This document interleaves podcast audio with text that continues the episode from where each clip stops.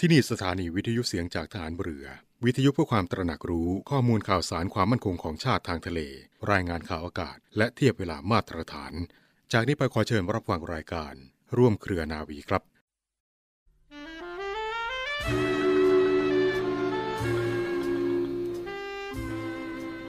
หลักของคุณธรรมคือการคิดด้วยจิตใจที่เป็นกลาง ก่อนจะพูดจะทำสิ่งไรจำเป็นต้องหยุดคิดซะก่อน เพื่อรวบรวมสติให้ตั้งมั่น และให้จิตสว่างแจ่มใส ซึ่งเมื่อฝึกหัดจนคุ้นเคยชำนาญแล้ว จะกระทำได้คล่องแคล่ว ช่วยให้สามารถแสดงความรู้ ความคิดในเรื่องต่างๆ ให้ผู้ฟังเข้าใจได้ง่าย ได้ชัด ไม่ผิดทั้งหลักวิชา ทั้งหลักคุณธรรม พระบรมราชวาทของพระบาทสมเด็จพระบรมชนกาธิเบศรมหาภูมิพล อดุลยเดชมหาราช บรมนาถบพิตร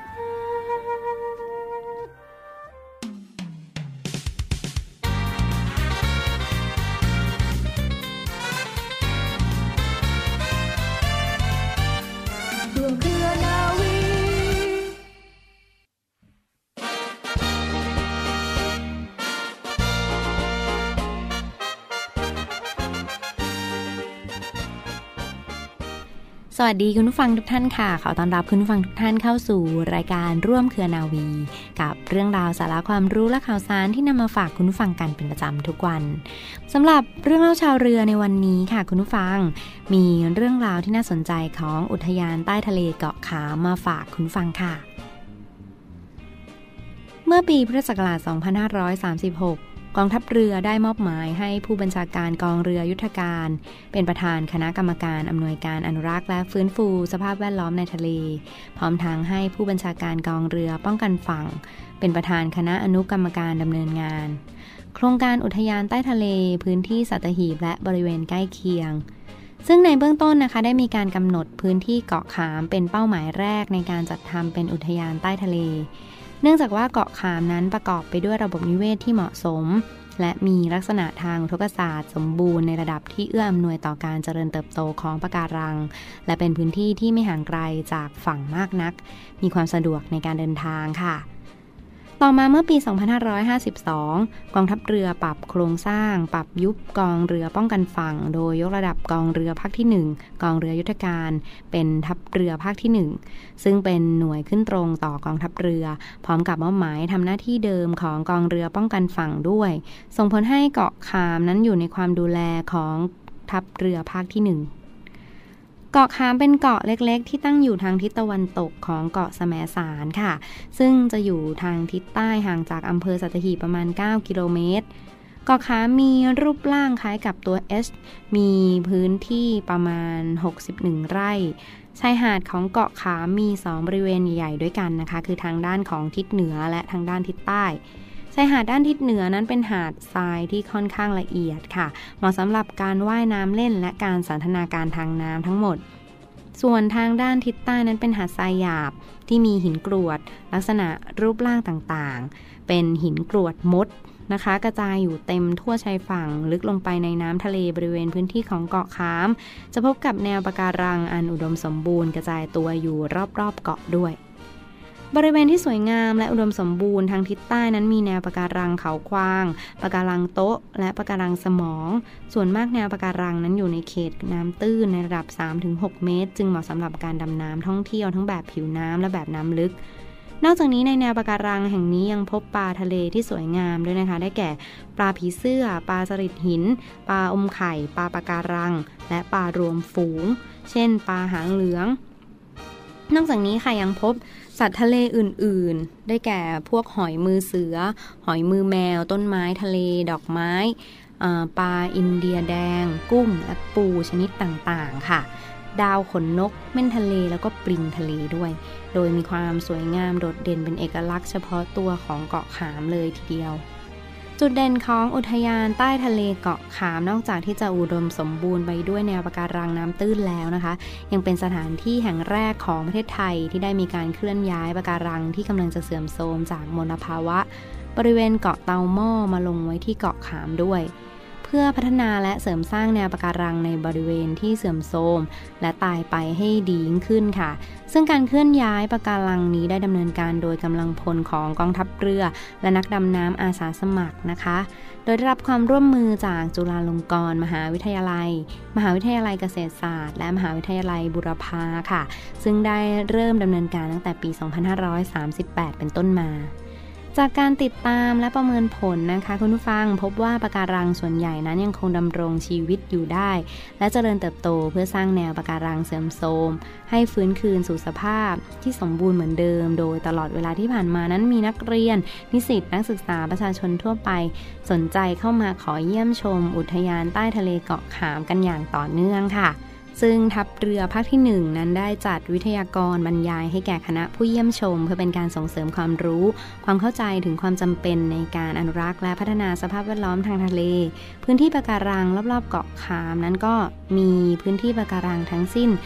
83,000 ตารางเมตรด้วยกันนะคะ โดยจะแยกเป็นประเภทของปะการังเขากวาง 50,000 ตารางเมตรปะการังก้อน 30,000 ตารางเมตรปะการังโต๊ะ 3,000 ตารางเมตร จากการสำรวจในเบื้องต้นมีปะการังที่ดีประมาณ 20,000 ตารางเมตร และปะการังเสียหายอีกประมาณ 60,000 ตารางเมตรค่ะ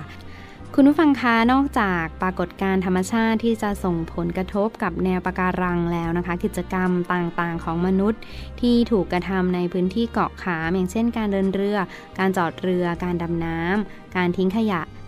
สิ่งต่างๆ เหล่านี้ยังส่งผลกระทบกับแนวปะการังโดยตรงอีกด้วยนะคะ ซึ่งเดิมเนี่ยโครงการอุทยานใต้ทะเลเกาะขามได้มีการวางทุ่นสำหรับผูกเรือ เพื่อป้องกันการทอดสมอทำลายแนวปะการังและวางทุ่นหมายเขตแนวปะการัง เพื่อกำหนดช่องทางการเดินเรือ ป้องกันไม่ให้เรือนั้นแล่นเข้าไปในหมู่ปะการังน้ำตื้น และนอกเหนือจากความสวยงามของธรรมชาติในท้องทะเลเกาะขามแล้วนะคะ คุณผู้ฟัง พื้นที่ยังมีในส่วนของพื้นที่ป่าชายหาดที่อุดมสมบูรณ์ค่ะ ประกอบไปด้วยพันไม้หลากหลายชนิด อาทิเช่น จันผา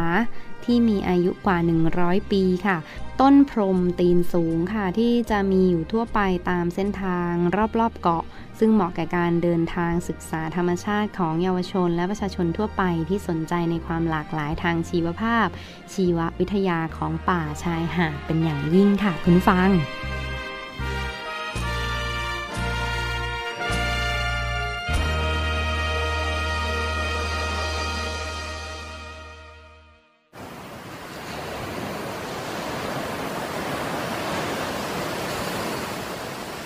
หาดทรายขาว น้ำทะเลใส เริ่มต้นได้ด้วยมือเรา ขอเชิญร่วมเป็นส่วนหนึ่งในการดูแลรักษาท้องทะเลไทย ไม่ทิ้งขยะลงแหล่งน้ำชายหาดและท้องทะเลและลดปัญหาขยะมลพิษ ลดการใช้ถุงพลาสติก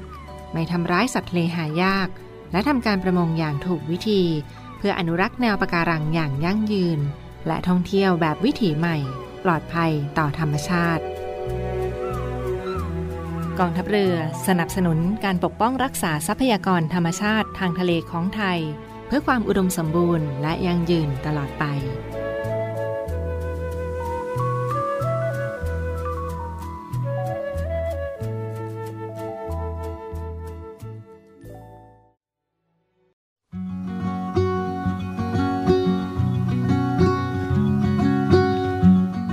ไม่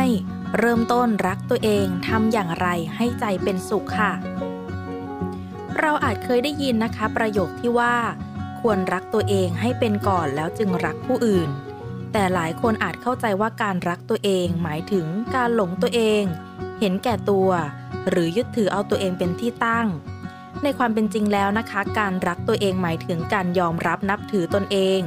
เห็นความสำคัญของตัวเองและเอาใจใส่ดูแลความเป็นอยู่ของตัวเองในทุกๆการเติบโตค่ะ การใช้ชีวิตในปัจจุบันนะคะท่ามกลางสภาพสังคมที่สับสนและเต็มไปด้วยการแข่งขันทำให้หลายคนเกิดความเครียด เหนื่อยล้าและไม่มีความสุข แนวคิดเรื่องการรักตัวเองจึงเป็นประเด็นที่หลายคนให้ความสนใจ เพราะเชื่อว่าจะช่วยให้ชีวิตมีความสุขมากขึ้นค่ะ ซึ่งส่งผลดีต่อทั้งสุขภาพจิต และสุขภาพกายในระยะยาว รักตัวเองที่แท้จริงคืออย่างไร คนที่รักตัวเองไม่จำเป็นต้องมีความสุขทุกช่วงเวลา เพราะเป็นเรื่องปกติที่เราจะรู้สึกเศร้า โกรธ ท้อแท้หรือผิดหวังค่ะ แต่การรักตัวเองคือการชื่นชมตัวเองที่สามารถเติบโตขึ้นจากความคิด และการกระทำที่ผ่านมาโดยยอมรับทั้งจุดแข็ง จุดอ่อน และมองเห็นคุณค่าของตัวเอง เชื่อมั่นว่าความพยายามของตัวเองมีความหมาย และรู้จักปกป้องตัวเองโดยเลือกคบคนที่รัก และให้ความสนับสนุนเราในยามที่ประสบปัญหาค่ะ องค์ประกอบของความรักและความเมตตาต่อตนเองได้แก่ 1. เมตตาต่อตนเองเมื่อเผชิญกับช่วงเวลาอันยากลำบาก หลายคนอาจใส่ใจผู้อื่นจนละเลยความรู้สึกของตัวเอง การเมตตาต่อตัวเองคือการให้อภัยตัวเองเมื่อทำสิ่งผิดพลาด เช่นเดียวกับที่เราให้อภัยคนที่เรารัก และหาวิธีรับมือความไม่สบายใจที่เกิดขึ้นได้ด้วยตัวเองค่ะ 2. เข้าใจว่าความผิดพลาดเป็นเรื่องปกติที่เกิดขึ้นได้กับทุกคน ไม่มีใครที่สมบูรณ์แบบในทุกด้าน และหากเรามีช่วงเวลาที่ลำบาก ทุกใจ หรือทำเรื่องผิดพลาด ให้ยอมรับความรู้สึกนั้น และเรียนรู้ที่จะปรับปรุงแก้ไขจากความผิดพลาดของตัวเองค่ะ 3. มองความทุกข์ที่เกิดขึ้นอย่างมีสติ คือสามารถแยกแยะและพิจารณาอารมณ์ที่เกิดขึ้น อย่างความไม่สบายใจหรือความคับข้องใจ ได้อย่างเปิดกว้าง ใจเย็น และไม่ด่วนตัดสินใจสิ่งต่างๆ ด้วยอคติ หรือความคิดในแง่ลบค่ะ เทคนิคง่าย ๆ เพื่อรักตัวเองนะคะ หากไม่แน่ใจว่าการรักตัวเองควรทำอย่างไร วิธีการดังต่อไปนี้อาจเป็นจุดเริ่มต้นที่ดีที่ช่วยให้คุณ เริ่มที่จะรัก และเอาใจใส่ตัวเองได้ดีขึ้นค่ะ 1. ยอมรับความรู้สึกไม่ดีที่เกิดขึ้น หลายครั้งนะคะที่เรามักบอกตัวเองว่าเรารู้สึกสบายใจ เพื่อซ่อนความรู้สึกไม่สบายใจเอาไว้ ซึ่งเป็นเพียงวิธีที่หลีกเลี่ยงความรู้สึกดังกล่าวไว้ชั่วคราวเท่านั้นค่ะ และอาจทำให้เรารู้สึกไม่ดีได้ภายหลัง วิธีรับมือที่เหมาะสมคือการยอมรับความรู้สึกไม่ดีเป็นเรื่องปกติที่เกิดขึ้นได้ จะช่วยให้เราเข้าใจตัวเองได้มากขึ้น โดยความรู้สึกไม่ดีนั้นเป็นในบ่งบอกความต้องการที่แท้จริงของเรา เช่น ในบางครั้งเราโกรธอาจเกิดจากความเหนื่อยล้าหรือการทำงานหนักเกินไปจึงควรแบ่งเวลาพักผ่อนและคลายความเครียดอย่างเหมาะสมค่ะ 2. ยอมรับในความไม่สมบูรณ์แบบของตัวเอง ไม่พยายามฝืนตัวเองเพื่อเป็นคนอื่น เพียงเพราะต้องการให้รับความรักหรือความสนใจ และหากตัวเองทำสิ่งผิดพลาดไม่ควรโทษตัวเองจนกลายเป็นการบั่นทอนกำลังใจนะคะ แต่ควรพยายามรับ และเรียนรู้จากความผิดนั้นเพื่อปรับปรุงแก้ไขให้ถูกต้องค่ะ 3. ชื่นชมตัวเองบ่อยๆ โดยไม่จำเป็นต้องรอให้ประสบความสำเร็จเฉพาะเรื่องใหญ่ที่เป็นเป้าหมายในชีวิต การชมตัวเองบ่อยๆ แม้ในเรื่องเล็กน้อย จะช่วยสร้างความภูมิใจในตัวเอง และช่วยเสริมสร้างกำลังใจในการใช้ชีวิตในแต่ละวันค่ะ 4. ตอบปฏิเสธ หรือขอเวลาในการตัดสินใจ โดยไม่จำเป็นต้องตอบทุกเรื่อง โดยเฉพาะสิ่งที่คิดว่าทำไม่ได้ เพราะการตอบตกลงไปก่อนอาจสร้างความลำบากใจได้ภายหลังค่ะ 5. เชื่อมั่นในการตัดสินใจของตัวเอง และไม่ควรยึดติดกับความคิดของผู้อื่นมากจนเกินไปค่ะ เพราะเราไม่สามารถทำให้ทุกคนพึงพอใจหรือทำตามความคาดหวังของทุกคนได้ค่ะ 6. ไม่ควรเปรียบเทียบตัวเองกับผู้อื่น แต่ละคนนะคะมีจุดเด่นและจุดด้อยที่แตกต่างกันออกไป การคิดว่าเราไม่เก่ง หรือไม่มีข้อดีเหมือนคนอื่น จะยิ่งทำให้เรารู้สึกว่าคุณค่าในตัวเองลดลงค่ะ 7. ดูแลสุขภาพกายและสุขภาพจิตของตัวเองให้แข็งแรง โดยการออกกำลังกายเป็นประจำนะคะ รับประทานอาหารที่มีประโยชน์ พักผ่อนให้เพียงพอ จัดการกับความเครียดและลดการใช้สื่อโซเชียลมีเดียต่างๆ โดยอาจแบ่งเวลาไปทำกิจกรรม เช่นการอ่านหนังสือ หรือออกไปเที่ยวพักผ่อน ซึ่งจะช่วยลดความเบื่อหน่าย หรือความไม่สบายใจได้ค่ะ และข้อสุดท้ายนะคะ หากรู้สึกไม่สบายใจ ท้อแท้ไม่สามารถรับมือกับสถานการณ์ต่างๆ ได้ด้วยตัวเอง หรือมีปัญหาและข้อสงสัยเกี่ยวกับการรักตัวเอง ควรปรึกษาคนในครอบครัว เพื่อนสนิท หรือจิตแพทย์เพื่อแก้ไขปัญหาต่อไปค่ะ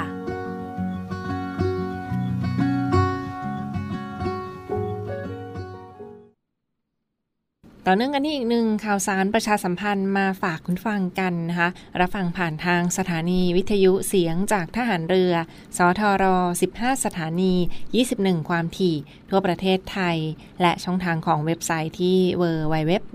เสียงจากทหารเรือ .com ค่ะ www. เสียงจากทหารเรือ com รับฟังออนไลน์กันได้เช่นเดียวกันนะที่เว็บไซต์นี้ ในส่วนของเสียงจากทหารเรือค่ะ วันนี้มีอีกหนึ่งกิจกรรมสำคัญที่กำลังจะเกิดขึ้นในปีในเดือน 2565 เดือนพฤษภาคมนี้นะคะ ในส่วนของกิจกรรมเนื่องในวันพืชมงคล ที่กำลังจะมาถึงนี้ กระทรวงเกษตรและสหกรณ์ที่ผ่านมา เขาก็ได้มีการเตรียมการจัดงาน จัดพิธีบวงสวงคันไถ เพื่อใช้ในพระราชพิธี พืชมงคลแรกนาขวัญ ประจำปี 2565 เพื่อความเป็นสิริมงคลและสร้างขวัญและกำลังใจให้กับเจ้าหน้าที่ผู้ปฏิบัติงานในครั้งนี้ค่ะ ทางด้านปลัดกระทรวงเกษตรและสหกรณ์ได้ทำพิธีบวงสวงคันไถ ในงานพระราชพิธี พืชมงคล จรดพระนางคันแรกนาขวัญประจำปีนี้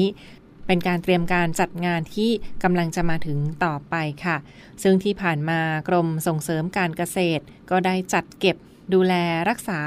ซ่อมแซม ปรับปรุงคันไถ และการจัดเตรียมคันไถ เพื่อเข้าร่วมทั้งในวันซ้อมย่อย และวันซ้อมใหญ่ของพระราชพิธี พืชมงคล แรกนาขวัญจรดพระนางคัน แรกนาขวัญในครั้งนี้นะคะ ซึ่งวันงานพระราชพิธี ก็มีการดูแลกันมาอย่างต่อเนื่องก่อนพระราชพิธีของทุกปีก็จะมีการซ่อมแซม ปรับปรุงคันไถให้มีความสมบูรณ์ พร้อมที่จะใช้งานและจัดพิธีบวงสวงคันไถ เพื่อสร้างความเป็นสิริมงคลและขวัญ สร้างขวัญและกำลังใจให้กับเจ้าหน้าที่ผู้ปฏิบัติงานต่อไปค่ะ ชุดคันไถที่ใช้ในการเตรียมดินนะเป็นอุปกรณ์เพื่อเตรียมดินก่อนปลูกข้าว มาตั้งแต่อดีตจนถึงปัจจุบันที่ถูกนำมาใช้ประกอบพิธีไถหวาน ในพระราชพิธี จรดพระนางคันแรกนาขวัญ ซึ่งคันไถที่ใช้ในปัจจุบันก็สร้างขึ้นมาอย่างยาวนานค่ะตั้งแต่ปี 2539 โดยเกษตรกรผู้เลี้ยงโคนม หนองโพ จังหวัดราชบุรีนะคะท่านได้น้อมกล้าวน้อมกระหม่อมสร้างถวายพระบาทสมเด็จพระเจ้าอยู่หัวรัชกาลที่ 9 และใช้มาจนถึงปัจจุบัน และส่วนประกอบที่สำคัญของชุดคันไถในพระราชพิธีในครั้งนี้ประกอบด้วยอะไรบ้างกันฟังคะก็มีทั้งส่วนแรกเป็นคันไถ ขนาดความสูง 2.26 เมตร แอกเทียมพระโคขนาด 1.55 เมตร ฐานรองสำหรับรองรับคันไถและแอกนั้นรวมทั้งมีลวดลายประดับเป็นลายกระจังลงลักปิดทอง ทั้งด้านหัวไถและปลายไถ และมีการประดับ ธงสามชายธงประดับคันไถที่ติดตั้งอยู่บนเสียนนาคทำด้วยกระดาษและผ้าสักหลาด เพื่อใช้ในการประกอบพิธีกันในครั้งนี้ค่ะฐานของธงนั้นก็ยาว 41 เซนติเมตร สูง 50 เซนติเมตร และเสาธงยาว 72 เซนติเมตร นี่ก็เป็นในส่วนของชุดคันไทยที่มีส่วนประกอบที่สำคัญและใช้ในพระราชพิธีที่กำลังจะจัดขึ้นในห่วงเดือนพฤษภาคม 2565 นี้ต่อไปค่ะ บริษัทอู่กรุงเทพจำกัด รัฐวิสาหกิจในความควบคุมของกองทัพเรือ สังกัดกระทรวงกลาโหม มีความประสงค์ที่จะให้เช่าที่ดิน ริมแม่น้ำเจ้าพระยา ย่านใจกลางเมือง แขวงยานาวา เขตสาทรใกล้รถไฟฟ้า BTS สะพานตากสิน ขนาดพื้นที่ 20 ไร่ 1 งาน 82 ตารางวา เป็นระยะเวลา 30 ปี ด้วยวิธีการประมูล โดยเอกชนผู้ชนะการประมูลสามารถนำที่ดินที่เช่าไปพัฒนาเชิงพาณิชย์ ภายใต้หลักเกณฑ์และเงื่อนไขที่กำหนด ทั้งนี้ผู้สนใจสามารถดูรายละเอียดเพิ่มเติมได้ที่เว็บไซต์ www.bangkokdoc.co.th หรือติดต่อที่เบอร์ 0 2307 8576 ต่อ 105 และซื้อเอกสารข้อมูลการประกวดราคาได้ตั้งแต่วันที่ 4 เมษายน 2565 จนถึงวันที่ 18 พฤษภาคม 2565 ในวันและเวลาราชการ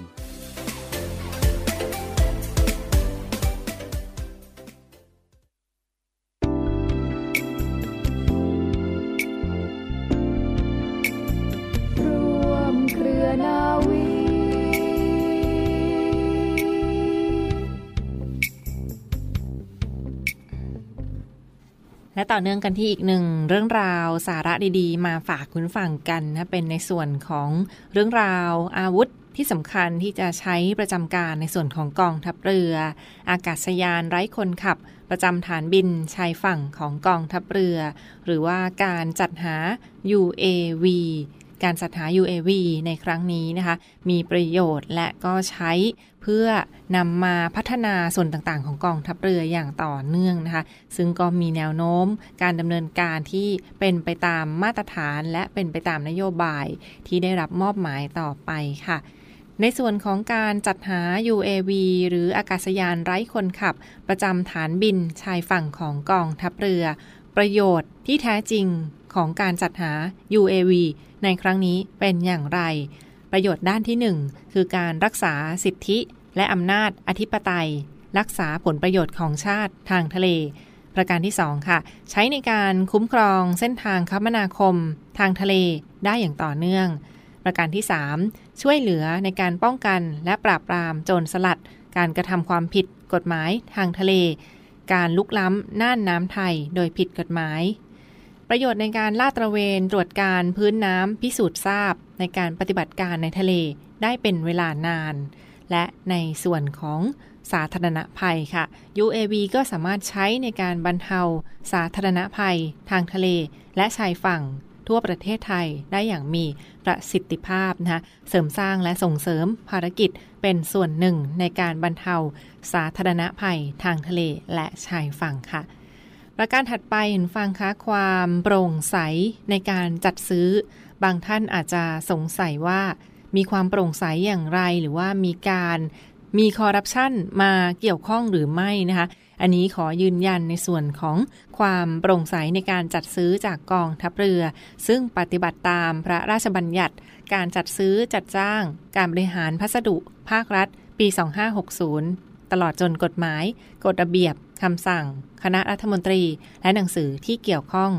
โครงการนี้ค่ะได้ถูกคัดเลือกเข้าร่วมในการจัดทำข้อตกลงคุณธรรม ประจำปี 2565 และโครงการนี้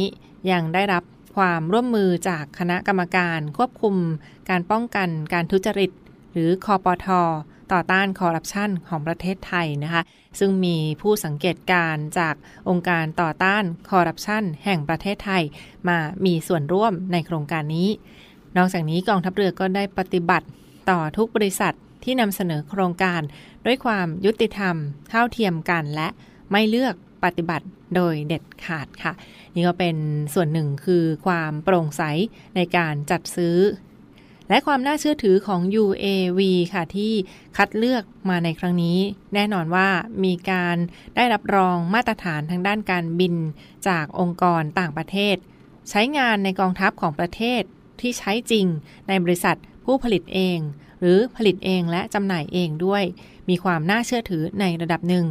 มีขีดความสามารถในการใช้งานและมีความอยู่รอดได้สูง และที่สำคัญค่ะก็ได้รับการยอมรับ ในระดับนานาชาตินะคะ นี่ก็เป็นส่วนหนึ่งของอากาศยานไร้คนขับหรือ UAV ประจำฐานบินชายฝั่งของกองทัพเรือ ซึ่งสามารถใช้งานได้หลากหลายประการ และก็ประหยัดค่าใช้จ่ายได้กว่าการจัดซื้อจัดหาอุปกรณ์ขนาดใหญ่ เข้ามาในประเทศไทยด้วยค่ะ ลักษณะของ UAV หรืออากาศยานไร้คนขับของกองทัพเรือที่